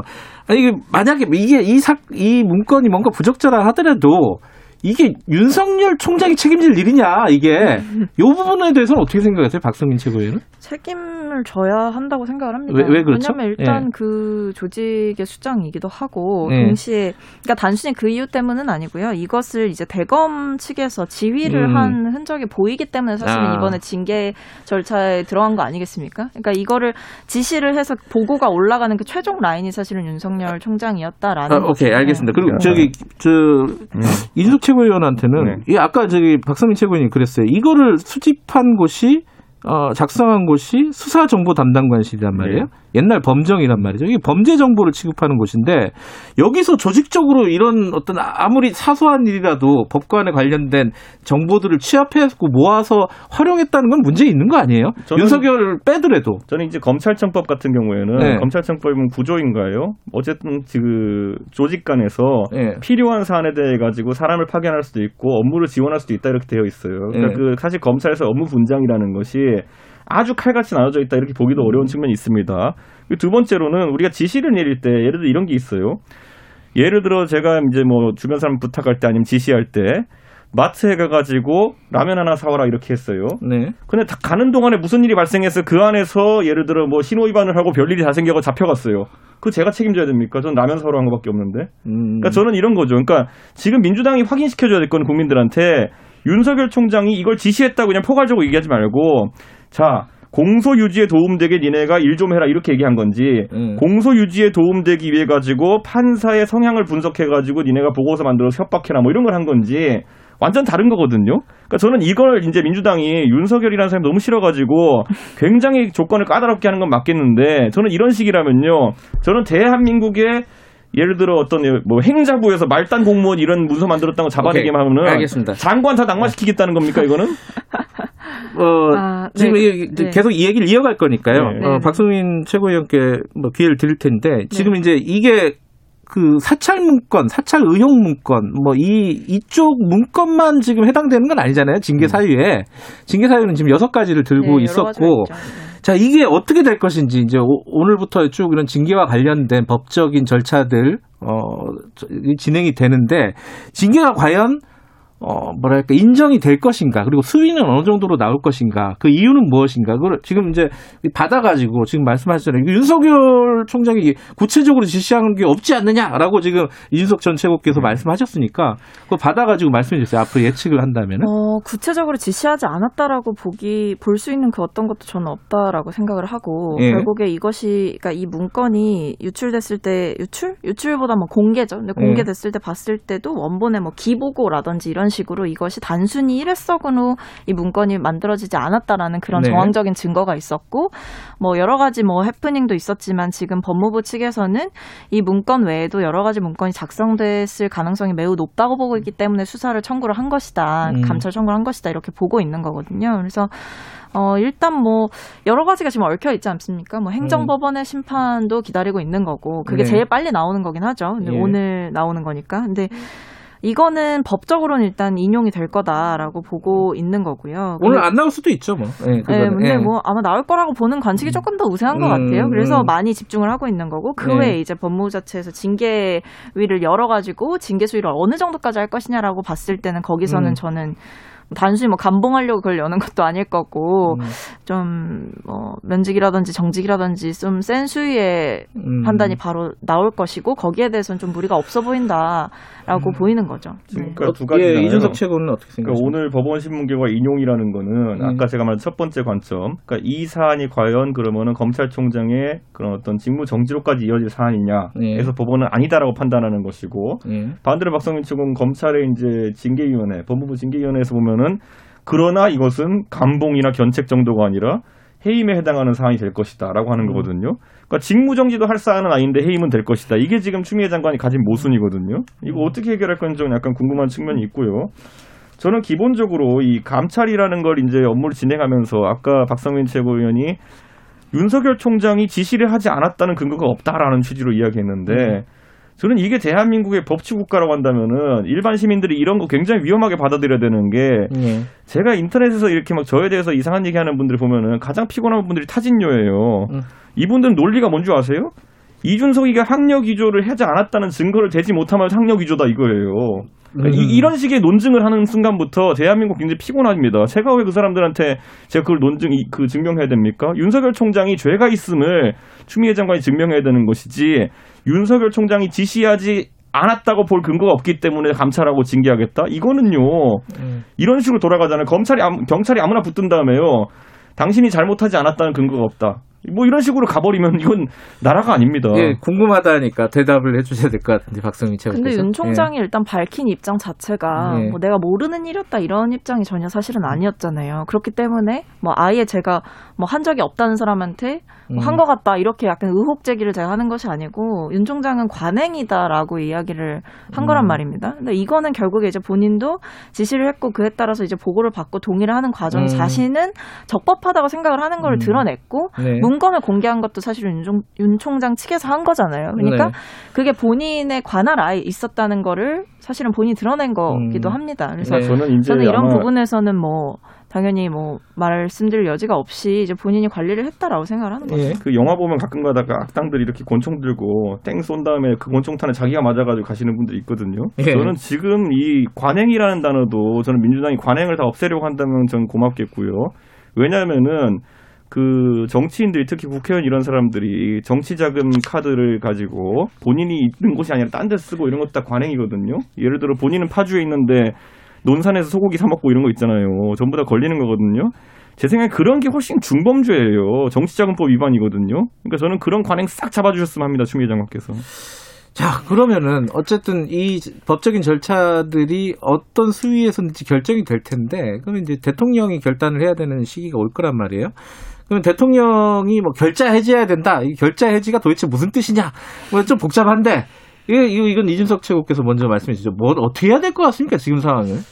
원래 정치인들이 그 방향을 잘못 설정했을 때, 예. 아, 내가 잘못했구나. 그래도 국민들을 생각해서는 빨리 인정하고 방향을 되돌리자라고 하는 경우도 있고요. 아니면 적당히 우리 그냥 세력이 크니까 밀고 가자 이렇게 하는 사람들도 있어요. 네.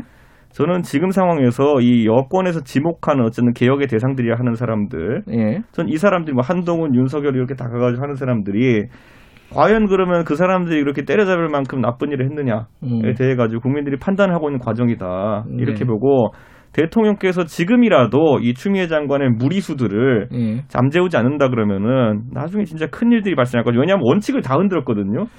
며칠 그 그저께인가요? 그 박주민 의원 KBS 심야 토론 나와가지고 완전히 그 본인이 과거 했던 발언들 다 나와가지고 지금 사찰에 대해 가지고 관점 자체가 지금 흔들리고 있잖아요.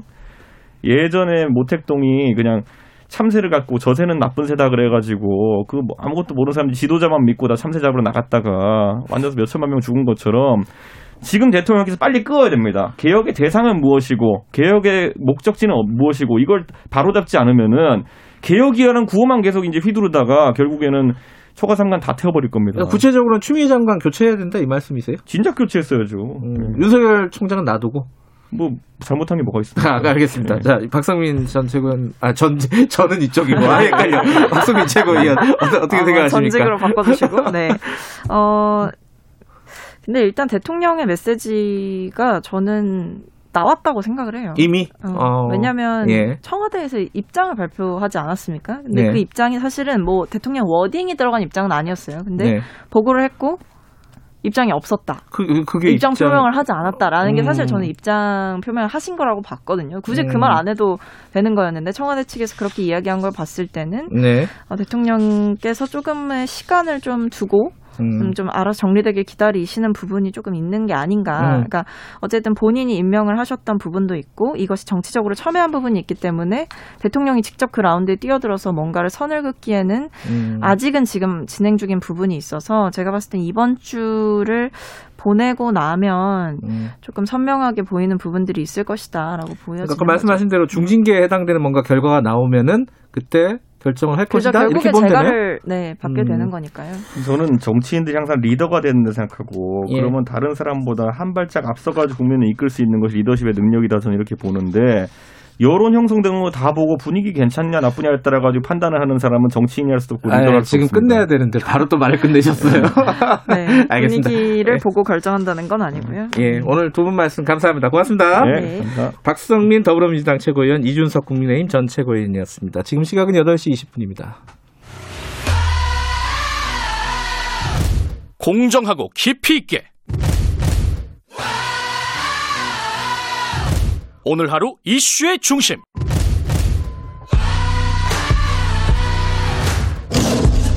김경래의 최강 시사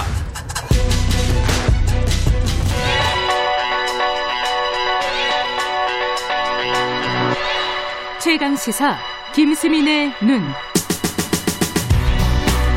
자, 김수민 평론가 나와 계십니다. 안녕하세요. 반갑습니다. 우리 조금 전에 토론에서 마지막에 대통령은 어떻게 해야 되느냐 네. 이 얘기를 하다가 말았는데 오늘 갖고 오신 얘기가 대통령의 침묵.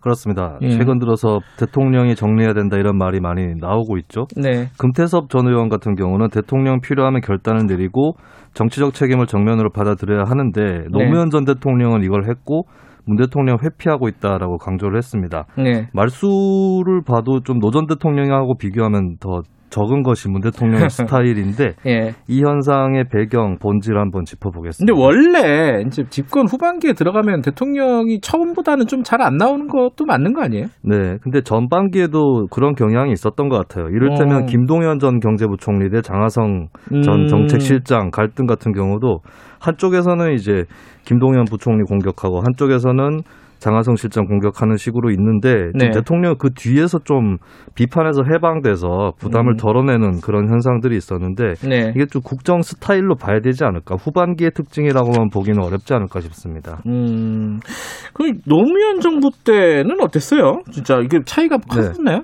노무현 정부 때도 이런 갈등들은 있었는데 예. 오래 가진 않았습니다. 그리고 그 갈등들이 법적이거나 도덕적인 문제가 아니라 정책을 두고 벌어진 갈등이었고 음. 노전 대통령이 저울질을 하는 듯 하다가 결국에 뭐 오래 지나지 않아서 선택을 했었거든요. 네. 예, 그리고 이제 노무현 정부 때 장관이 앞장서서 욕을 먹은 적이 있었나 대통령이 욕을 앞장서서 먹었죠. 그런 음. 것들이 이번 정부하고는 차이가 좀 크다고 볼 수 있겠습니다. 음, 원래 좀두 분이 노무현 전 대통령하고 문재인 대통령하고 좀 기질이 좀 많이 다르잖아요. 네네. 그게 좀 영향을 미치지 않을까요? 저는 당연히. 그런 부분도 영향은 예. 있었다고 보는데 중요한 부분은 아니라고 봐요. 왜냐하면? 어. 최근에 기자회견 횟수가 또 논란이 그렇죠. 되고 있거든요. 김대중 전 대통령, 노무현 전 대통령 두 사람 비교하면 인간적 캐릭터의 차이가 있죠. 네. 근데 둘 다 기자회견을 재임 중에 150회 정도 했거든요. 음. 이명박 전 대통령 20회, 박근혜 전 대통령 5회, 문대, 음. 문재인 대통령 6회에 불과했습니다. 네. 그래서 이제 문재인 대통령이 박 전 대통령 파면 뒤에 대통령이 됐고 예. 야당 시절에는 박근혜 정부는 정치가 없다, 소통이 없다, 음흠. 이렇게 불통 정권이라고 비판을 했는데 그리고 대선 공약으로도 주요한 사안은 직접 나와서 브리핑하겠다고 했거든요. 네. 근데 박근혜 전 대통령하고 비슷한 기자회견 횟수 이것은 대선 공약은 파기됐다라고 봐야 되지 않을까 음. 그렇게 보여집니다.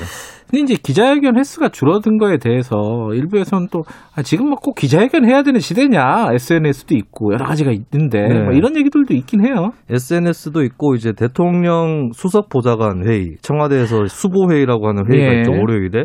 근데 이것들이 다 일방적인 소통이라서 네. 첨예한 쟁점에 대해서는 나서지 않는다 이런 궁극적인 반론에 부딪힐 수 있는 것이고 예. 그리고 수보 회의가 주목을 받는 현상도 박근혜 정부 때 현상이었었거든요. 아하. 예, 지금 국무회의보다 수보회의가 더 주목을 많이 받고 있는 청와대 중심 국정 운영이 아니냐, 내각보다 청와대가 우위에 있는 거 아니냐라고 하는 또 다른 문제가 제기가 될 수가 있고 네. 또 이런 얘기도 있더라고요. 기자들 수준이 낮아서 예, 그렇게 그렇죠. 할 필요가 예, 없다고 뭐 하는데 기레이들 앞에서 뭐 네. 굳이 할 필요 있어? 뭐 이런 네. 약간 냉소적인 반응도 있죠. 여기에 네. 대해서 노무현 정부 때 대통령이 직접 나서서 소통을 했는데 오히려 위기에 몰리지 않았느냐 음. 이런 피해 의식도 이게 뭐 대통령이나 청와대가 직접 밝힌 건 아니지만 네. 지지층 사이에 있는 것 같아요.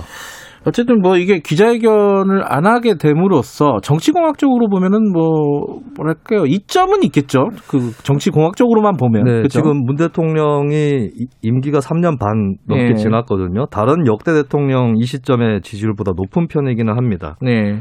뭐 논란이 있을 때마다 항상 장관이 대신 욕을 먹고 네. 대통령은 조금 뒤에서 아직은 지켜볼 만한 이런 네. 정치인으로 되는 건데 근데 이게 오래 간다고 자신할 수 있을까 이걸 좀 짚어봐야 될 것 같습니다. 음. 또 대통령 입장에서는 정치권이 풀지 못하는 물꼬를 트지 못하는 문제를 직접 나서서 발언해야 될 때도 있는데 노무현 전 대통령은 좀 그렇게 하는 편이었었고 음. 뒤에서 뭘 꾸미고 있다 이런 의혹은 별로 받지 않았었거든요. 음. 어, 그리고 뭐 최근 들어서 노 전 대통령 때는 조용히 하라고 그러다가 이제 와서는 말이 없다고 뭐라 그러냐 아, 맞아요. 예, 이런 네. 반문이 있는데 근데 이거는 이제 방역 거리두기 하라고 했더니 애들 밖에 아예 못 나가게 막는 거랑 다름이 없다. 음. 이거는 하나의 오기로 비춰질 수 있기 때문에 예, 뭐 기자회견이 적어졌다거나 이런 것들에 대한 음. 좀 직접적인 해명이라든지 이런 게 필요한 것 같습니다. 이거 어떻게 해야 될 것 같습니까 이거? 근데 저는 대통령도 대통령이지만 대통령이 뒤에 있도록 놔둔 사람들, 언론을 포함해서 이쪽에 음. 좀 생각을 다시 해봐야 될 것 같아요. 지금 뭐 정권 대 검찰 갈등에서 대통령 나서라 이것도 좀 무의미한 게 아까도 잠깐 얘기가 나왔지만 대통령이 보고도 받고 청와대에서 승인을 한 거란 말이죠. 음. 이게 추미애 장관이 하는 일이 대통령이 하는 일이다. 음. 민주당이 대통령이다. 음. 이렇게 보고 일단 대통령에게 직접 책임 소재를 묻는 그런 음. 문화부터 발휘를 해야 되지 않을까. 대통령은 정권 전체 지도자고 또 전 국민이 투표로 뽑은 유일한 공직자다. 음. 이것을 명심해야 될 것 같습니다. 알겠습니다. 대통령의 침묵. 네. 뭐 조만간 또 입장이 나올 것 같아요. 네, 네. 여기까지 드릴게요. 고맙습니다. 예, 감사합니다. 김수민의 눈이었습니다. 2부는 여기까지고요. 잠시 후 3부에서 뵙겠습니다. 일부 지역국에서는 해당 지역 방송 보내드립니다.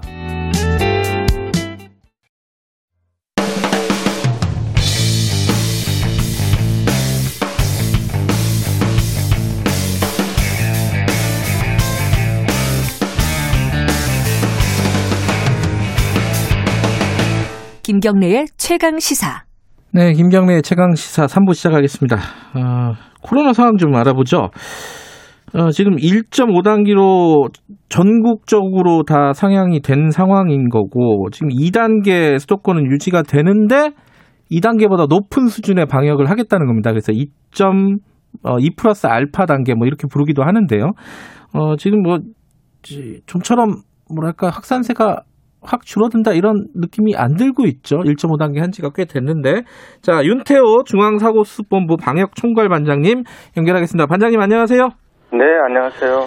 이게 이제 1.5단계로 수도권이 간 지가 지금 꽤 됐잖아요. 그죠? 이 효과가 언제쯤 나타날까요? 저희가 1.5단계에 대한 효과는 저희가 예, 예측하기에는 12월 1일 또는 2일 음. 그 점을 처음해서 효과가 좀 나타날 것이라고 생각을 하고 있고요. 그게 내일이잖아요. 그죠? 네네. 어, 이제 슬슬 나타날 때가 됐다는 뜻인가요, 그러면은? 네, 저희가 1.5단계에 대한 부분, 음. 그 다음에 그 이어서 또 2단계로 격상을 했기 때문에 연이어서 예. 아마 2단계 효과는 이번 주 말 이후로 음. 조금 나타날 것 같습니다. 그래서 이번 주에 조금씩 효과가 나타나지 않을까 생각을 조심스럽게는 음. 하고 있는데요. 네네. 워낙 이제 변동 변수가 많아서 네. 저희들도 계속 모니터링하면서 예의주시하고 있는 상황입니다. 어, 좀 이제, 이제 500명 넘고 일일 확진자가요. 이제 주말 사이에 한 400명대로 좀 줄긴 했지만, 그거는 뭐 숫자가 좀 줄어서 그런 거 아니냐, 이런 얘기들도 있고, 뭐 이게, 어, 보이는 어떤 상황이나 이런 것들을 보면은 조금 그래도 효과가 나타나고 있다. 라는 게 조심스럽지만 어쨌든 그런 게 좀 보이는 부분이 있습니까? 어떠세요? 음, 사실 뭐 주말이 끼어서 예. 사실 예전에도 주말에는 좀 검사량과 관련되어서 네. 좀 환자 수가 어, 감소되는 그런 어, 일시적인 영향이 있었습니다. 네. 그래서 저희들이 뭐 주말에 조금 400명대로 떨어졌다고 해서 이게 네. 감소가 계속될 것이냐라는 음. 부분에 대해서는 저희도 매우 지금 현재 조심스러운 그런 상황입니다. 아, 지금 현재는 네. 조심스럽다. 네, 네, 네. 어떤 부분이 지금 가장 지금 이제 추가적으로 예를 들어 뭐 사우나나 이런 부분들을 계속 발표하고 계시잖아요. 네, 이런 네. 부분 위험하다 하지 마라 이런 식으로 네, 발표를 하고 네. 계시는데 어떤 부분에 방역 당국은 계속 중점을 두고 아 여기 위험하다 이렇게 지금 어, 포커스를 맞추는 데가 있습니까? 지금 현재는 사실상 일상생활 곳곳에서 지금 아. 환자가 발생하고 있어서 이게 어떤 타겟을 해서 하기가 좀 상당히 어려운 측면들이 그래요. 있습니다만 예. 그래도 지금 현재 어, 집단적인 감염이 많이 발생한 곳이 이제 목욕장 업종에서 사우나 한증막 시설 같은 경우 음, 그다음에 실내 체육 시설 중 실내 체육 시설도 마찬가지고요. 네. 그다음에 이제 학원 중에서도 마스크를 쓸 수 없는 환경에 있는 학원들 예. 에, 뭐 소리를 지르거나 이제 어쩔 수 없이 이 마스크를 벗어야 되는 그런 환경들. 네. 그다음에 여러 가지 어떤 어 그다음에 아파트나 공동주택 단지에서 헬스장 사우나들이 네. 이게 가- 조금 어 관리가 잘 안 되는 경우들이 좀 있는 것 같습니다. 음. 그래서 그런 부분들이 좀 단체의 집단적인 이제 발생들이 발생하고 있어서 네. 그 부분을 저희들 중점적으로 이번에 플러스 알파에 해당되는 것들이 주로 음. 이제 그러한 것들에 대해서 어 차단을 하는 것이 주된 내용입니다. 음. 아 그리고 요 요번 주가 수능이잖아요, 그죠? 네네. 네, 입시와 관련돼서 하나 좀 여쭤볼게요. 수능과 네. 관련된 뭐 방역 체계는 미리부터 준비해서 잘 진행되고 네. 있는 것 같긴 한데 네네. 이게 자가격리자, 확진자 이런 사람들이요. 네네. 이 어, 수능은 일단 칠 수 있는데 네네. 대학별 뭐 면접이라든가 실기 시험 이건 네. 못 치게 되는 건가요? 이거 좀 혼란스러워하시는 분들이 있는 것 같아요. 어떻게 되는 거예요, 이거는? 그 부분은 제가 알기로는 예. 교육부에서 예. 대학 각 대학 당국에 협조를 구해서 어 그런 부분들은 여하튼 뭐 못 치게 된다라는 그런 뭐 강제적인 사항은 아닌 것 같고요. 음, 이제 협의를 통해서 그 부분은 충분하게 네. 해결이 될수 있을 것이라 생각을 하고 예. 있습니다. 네. 병상 뭐 중환자실 뭐 이런 부분에 대해서 부족한 건 아직 없나요? 어떻습니까? 음, 저희가 아직까지는 조금 괜찮은 것 같은데 지역도 편차가 조금 있습니다. 그래서 저희가 이제 서울 같은 경우가 학, 어, 환자 수가 제일 많이 이제 발생을 하고 있고요. 네. 따라서 어, 병상도 서울이 조금 부족한 그런 상황입니다. 예. 그런데 이제 서울은 서울, 경기, 인천이 수도권 공동 대응을 지금 현재 8월부터 이후로 계속 해왔고 네. 그래서 어, 서울에 이제 병상이 행여라도 부족하더라도 어 이제 수도권에 이제 병상들을 공동 활용하는 예, 체계가 지금 계속해서 가동이 중에 있습니다. 네. 아직까지는 괜찮은 것 같습니다만은 아무래도 어 환자 수가 계속 증가하되면 기존에 네. 이제 확보되어 있는 병상에 대한 부담이 계속 있어서 네. 그 부분은 서울시와 저희 중앙 정부가 계속 각 음. 병원들과 협의해서 예, 중환자 병상을 계속 확충하고 있는 상황입니다. 알겠습니다. 그 연결된 김에 우리 백신에 대해서도 한 개 좀 여쭤볼게요. 이거 좀 약간 헷갈립니다. 뭐냐면은 이 지금 정세균 총리가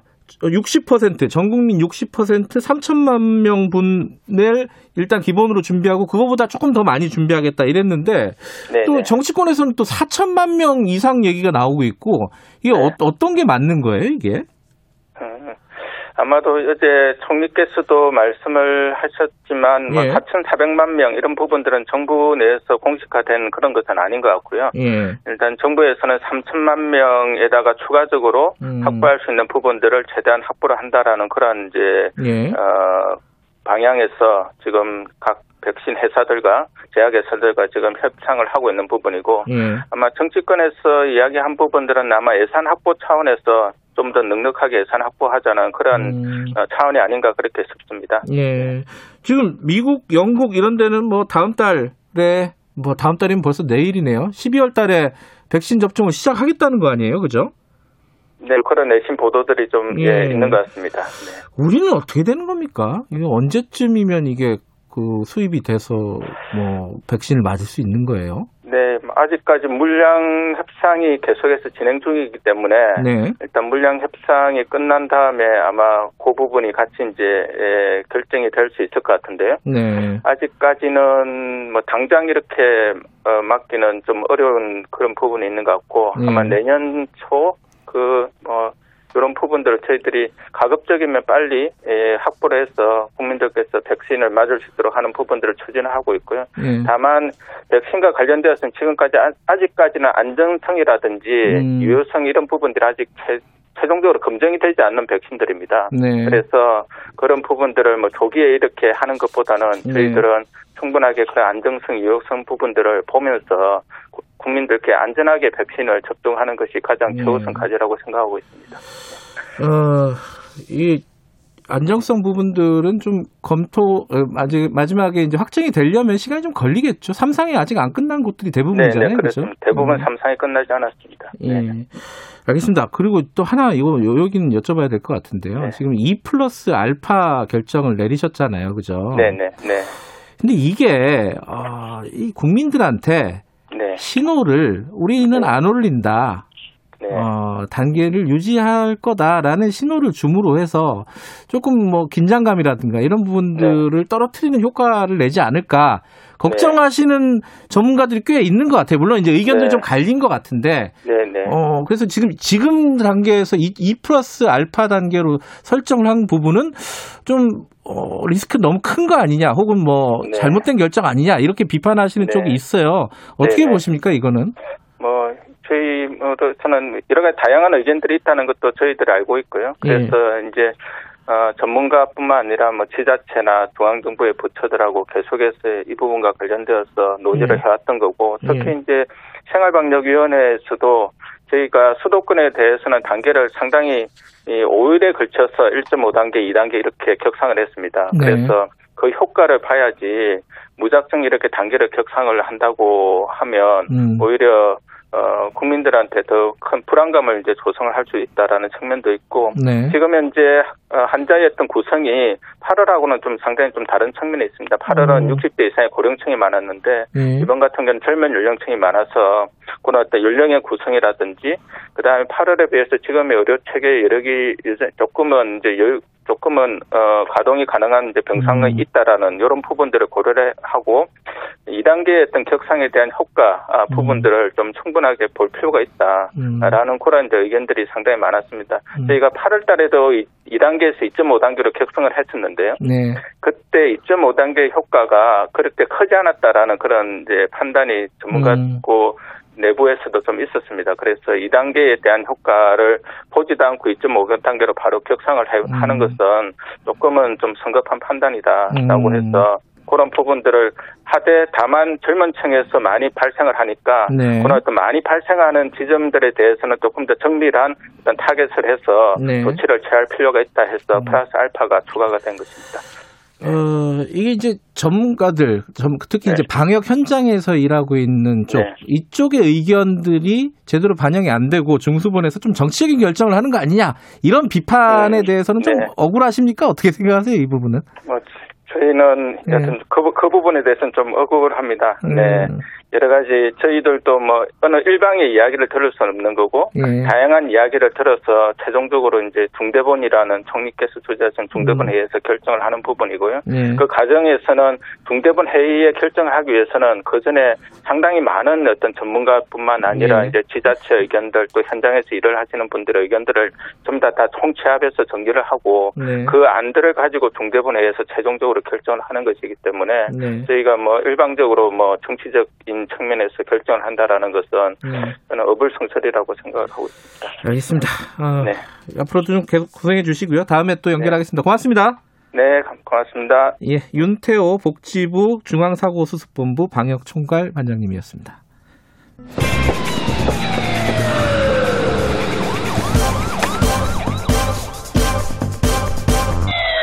김경래 최강 시사. 예, 김경래 최강 시사 듣고 계시고요. 사찰 문건 관련돼서 얘기를 좀 더 해보겠습니다. 오늘은 어, 판사 출신입니다. 서기호 변호사와 함께 관련된 쟁점들 좀 얘기를 나눠보죠. 어, 서기호 판, 아, 판사님이 아니군요. 서기호 변호사님 연결되어 있습니다. 안녕하세요. 안녕하세요. 예. 자, 이게 사찰이냐 아니냐 일단 이게 첫 번째 쟁점인 것 같아요. 이- 뭐 윤석열 총장까지 올라가는 건 그 다음 문제고.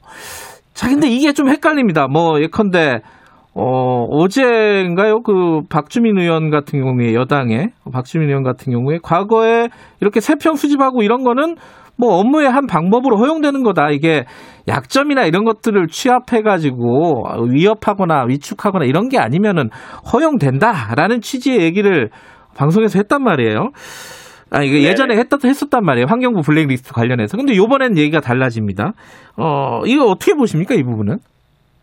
그 부분에서 이제 사찰이냐 아니냐 기준을 저는 에, 작성 그 정보 수집 주체, 주체. 누구냐, 예. 그러니까 권한이 있냐 없냐, 음, 아, 요 요게 일단 첫 번째인데요. 네. 환경부 블랙리스트에서는 그, 그 직무감찰 범위 내에 있는 직무감찰 권한이 있는 네. 그 상급 기관에서 어, 그런 세평을 수집한 것이기 때문에 예. 에, 정당한 직무검찰 범위에 있었다고 저는 보고요. 음, 네.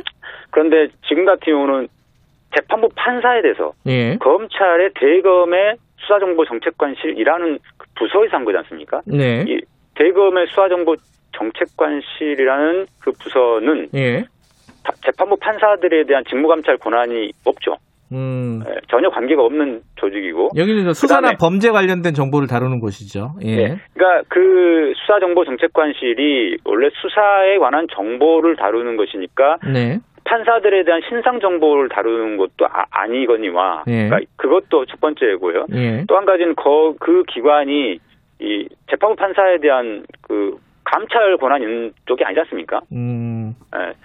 그 다음에 공판부 검사하고 자꾸 이렇게 섞어서 이야기를 하, 더라고요 네. 윤석열 총장 쪽에서는. 예. 공판부 검사가 개인적으로 그 재판부의 성향을 알아보는 것은 지금 대검 조직이 움직이는 것과 전혀 하늘과 땅 차이입니다. 음. 왜냐하면 에, 판사 재판부 판사가 볼때 네. 공판 검사는 그냥 상대방 피고인이나 변호인 쪽과 마찬가지로 동등한 당사자일 뿐이거든요. 네. 그러니까 아무런 아무런 힘과 권한이 없어요. 오히려 재판장의 지휘권이 더 강하고 네. 어, 그렇기 때문에 뭐 공판 검사가 자기 자신에 대해서 뭐 알아보는 거에 대해서 신경도 안 씁니다. 음. 판사는. 하지만 대검의 수사정보 정책관실이 그걸 판사들에 대한 신상 정보를 수집한다는 것은 네. 그걸 판사가 알- 알게 된다고 하면은 어 굉장히 위축될 수가 있죠. 예. 왜냐하면 거, 거기서는 에, 그걸 가지고 나중에 뭐 수사에 사- 활용한다거나 또는 네. 언론을 통해서 언론에 통해서 언론 플레이를 할 수가 있거든요. 음, 그게 또 어, 그 수사정책관실의 검사가 혼자 개인이 한 게 아니라 네. 윤석열 총장이 지시를 받아서 네. 윤석열 총장의 관심 사건에 대해서 그 정보 수집한 거거든요. 음. 그렇기 때문에 에, 담- 대상자인 판사가 느끼는 그 압박감이나 네. 두려움의 정도는 그냥 크다. 예. 자, 그러면 이제 그 정보를 수집한 주체, 주체를 보면은 뭐 범죄 정보를 다루는 대검의 수사정보정책관실에서 어, 한 거기 때문에 이게 문제가 크다라고 말씀을 하셨는데, 근데 내용을 보면요. 내용 별게 없는 거 아니냐. 뭐 농구 좋아하고 뭐 누구 처제고 뭐 누구 이- 늦게 일어나가지고 뭐 재판에 늦었고 뭐 이런 정도의 내용이 뭐 그렇게 중요하냐 이렇게 좀 저쪽에서는 또 반론을 한단 말이에요. 서기호 판- 아, 변호사님께서는 어떻게 보십니까? 어, 첫 번째로는요, 예. 그 재판부의 재판 진행 방식에 관한 내용들은 예. 그것은 별 문제가 안 됩니다, 물론. 예. 근데 특- 특정 재판부 재판장이 예. 우리법 연구회 출신이나 합리적인 편임 음. 이, 이런 평가는 마치 우리법 연구회 출신들은 비합리적인데 네. 예, 이분은 좀 합리적인 평이라는 평가를 듣는다. 네. 이, 런 식으로 그 알려지지 않는 정보를 가지고 수집을 한 것이고요. 네. 또한 가지는 검찰의 적대적인 편이냐 아니냐 이런 표현들이 있습니다. 그리고 음. 어떤 판사는 어, 다른 재판부의 판사에 비해서 네. 검찰이 상대하기가 수월한 편이다. 네. 아, 이런 표현도 있어서 네. 재판부를 가지고 이 검찰에 유리한 결론을 내릴 판사냐 아니냐라고 미리 딱 성향 분석을 해놓은 거거든요. 음. 어, 그래서 이것은 나중에 이제 검찰이 원하지 원하지 않는 검찰총장의 관심 사건인 이 조국 전 장관에 대한 사건이나 이런 재판에 대해서 음. 결론이 뭐 안 좋게 무죄로 난다든가 이럴 때 에, 그걸 가지고 이 재판부의 성향 때문에 그렇다. 재판부가 음. 기본적으로 이게 뭐 좌파 성향이 있다든가 네. 뭐 이- 이런 정치적 성향이 있다든가 이런 식의 에, 하려고 한, 하고 또 또 한 가지는 뭐 무리야기 법관에서 어 뭐 음주 뭐 이런 이야기 나오는 거는 예. 그런 것들도 이제 나중에 얼마든지 이 자- 언론을 통해서 활용할 수가 있는 음. 부분이거든요. 그래서 예.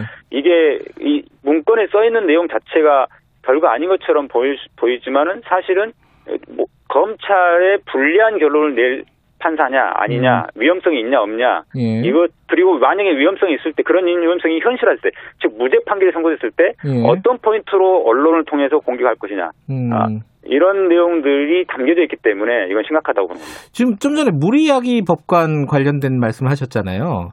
근데 네네. 그 정보는 어떻게 알았을까? 이게 핵심 아니에요, 사실? 예. 그 무리하기 법, 어떤 판사가 무리하기 예. 법관 명단에 올랐다더라. 예. 라는 이야기를 들어서 썼다고 이제 그 담당 검사는. 해명했습니다. 어디서 들었다는 걸까요, 그게? 자, 그런데 예. 에, 그 2016년도라는 날, 연도가 특정되어 있는 것이라든가 네. 그다음에 그거를 그 무리하기 법관 명단이라는 게뭐 네. 여기저기 알려져 있는 게 아니지 않습니까? 예. 아, 언론의 보도에도 그때 몇 가지 사례로 나오는데 그 언론에 나- 보도된 사례들은 그 소위 말하는 소장파 판사들 예. 행정처의 어, 어떤 어, 방향에 대해서 어, 비판하는 비판적인 예. 판사들에 그랬죠. 대한 블랙리스트 문건이었고 거기에 등장하는 분들 이야기고 이번 사찰 문건에 나온 무리하기 법관은 그야말로 비위 그렇죠. 비위에 관한 겁니다. 예. 어, 그렇기 때문에 그것은 공개된 자료도 아니고 그 사법농단 수사를 담당했던 수사팀이 예. 증거물로 확보한 확보한 예. 그 명단에 있는 겁니다. 음. 그렇기 때문에 이것은 그 명단이 예, 유출되지 않는 이상은 알 수가 음. 없는 거죠. 예. 그 부분이 또 핵심 중에 하나일 것 같은데. 자, 그러면 이, 지금까지 말씀하신 내용은 주체라든가, 문건 작성 주체라든가, 문건의 내용에 대해서 얘기를 했는데, 근데 이제 문제는 이게 과연, 어, 윤석열 총장이 책임질 일이냐, 죄가 성립되느냐, 이 문제거든요. 근데 거기에 대해서 그 감찰 담당관실, 법무부 감찰 담당관실에 파견돼 있는 이정화 검사가 아, 자기는 자기가 이제 검토를 해보니까 죄가 성립되지 않는다라는 의견을 올렸다는 거예요. 이거 어떻게 보십니까, 이 부분은? 예, 그것은 직권남용죄가 되는지 여부를 예. 검토하는 역할을 그분이 맡으셨는데 예. 자기가 검토해 보니까 대법원 판례가 예. 이 직권남용죄를 워낙 예, 좁게 해석을 음. 하고 있어서 엄격하게 네. 해석하고 있어서 어 이- 유죄 그러니까 무죄될 가능성이 많아 보인다. 네. 아, 그런 의미로 이제 보고서를 작성했다는 거죠. 예. 어, 그것은 대법원 판례가 그런 경향이 있는 건 맞습니다. 예. 하지만 그렇다고 해서 이 직권남용죄를 그러면 검찰은 예. 대법원 판례가 그러니까 어 거기에 따라서 아예 수사도 하지 말고 기소도 하지 말아야 되냐? 네. 이건 다른 문제거든요. 예. 그러니까 제가 보기에는 대법원에서 그렇게 그 직권남용죄를 좁게 해석하는 거는 굉장히 잘못된 방향이고요. 예. 어, 지금 시대의 흐름과 역행하는 거고 특히나 사법농단 수사의 대상 담당 그, 어, 재판의 대상자인 이 네. 양승태 대법원장이라든가 관련 판사들이 다수가 지금 여기 관여돼 있다 보니까 음. 지금 판사들이 이 직권남용죄를 더 좁게 해석하고 있습니다. 음. 그런 상황에서 그런 판사들 저- 대법원의 판례 경향이나 판사들의 어, 판결 경향에 검사가 따라갈 필요는 없는 거죠. 음. 그렇기 때문에 일단 이정화 검사가 그런 의견을 냈다고 해서 음. 어 이 법무부가 그럼 그 의견에 따라서 무조건 에, 직권남용죄 수사를 음. 하지 말아야 된다. 이거는 잘못된 생각이고요. 그 이정화 검사의 주장은 자기가 그 의견을 어, 첨부를 했다는 거예요. 편차를 했다는 건데 그게 자기에게 얘기도 없이 삭제가 됐다는 거예요. 일부가. 그건 어떻게 봐야 되죠? 이게 그 또 법무부 얘기는 또 달라요. 이게. 음, 법무부는 삭제한 적이 없다고 그러니까요. 하고 있기 때문에 예. 그건 사실관계를 확인해 봐야 될 음. 문제인 것 같고요. 예. 그다음에 또 한 가지는 어 중요한 거는 이제 직권남용죄가 되냐 안 되냐는 네. 별개의 문제고 지금 사- 핵심은 예. 그럼에도 불구하고 그러니까 직권남용죄가 설령 무죄가 난다 하더라도 예. 굉장히 이거는 직무상 위반, 직무상 의무를 위반한 것 때문에 징계 사유는 된다는 겁니다. 음. 또 이제 이 중간에 이건 절차상의 문제에 해당될 수도 있는데 이 그 사찰 문건 관련해 가지고는 마지막까지 이게 그 관계자들 그러니까 감찰 담당가신 관계자들이 몰랐다는 겁니다. 그 김용규 뭐 형사 일부장 인천지검 형사 일부장도 마찬가지로 마지막까지 몰랐다는데 마지막에 갑자기 툭 튀어나왔다는 거예요. 이게 약간 급조된 거 아니냐. 이 검찰 그러니까 검사들 내부에서는 그런 얘기들이 좀 돌고 있는 것 같아요. 여기에 대해서는 뭐라고 얘기를 해야 될까요? 이제 그 부분도 이제 그- 예.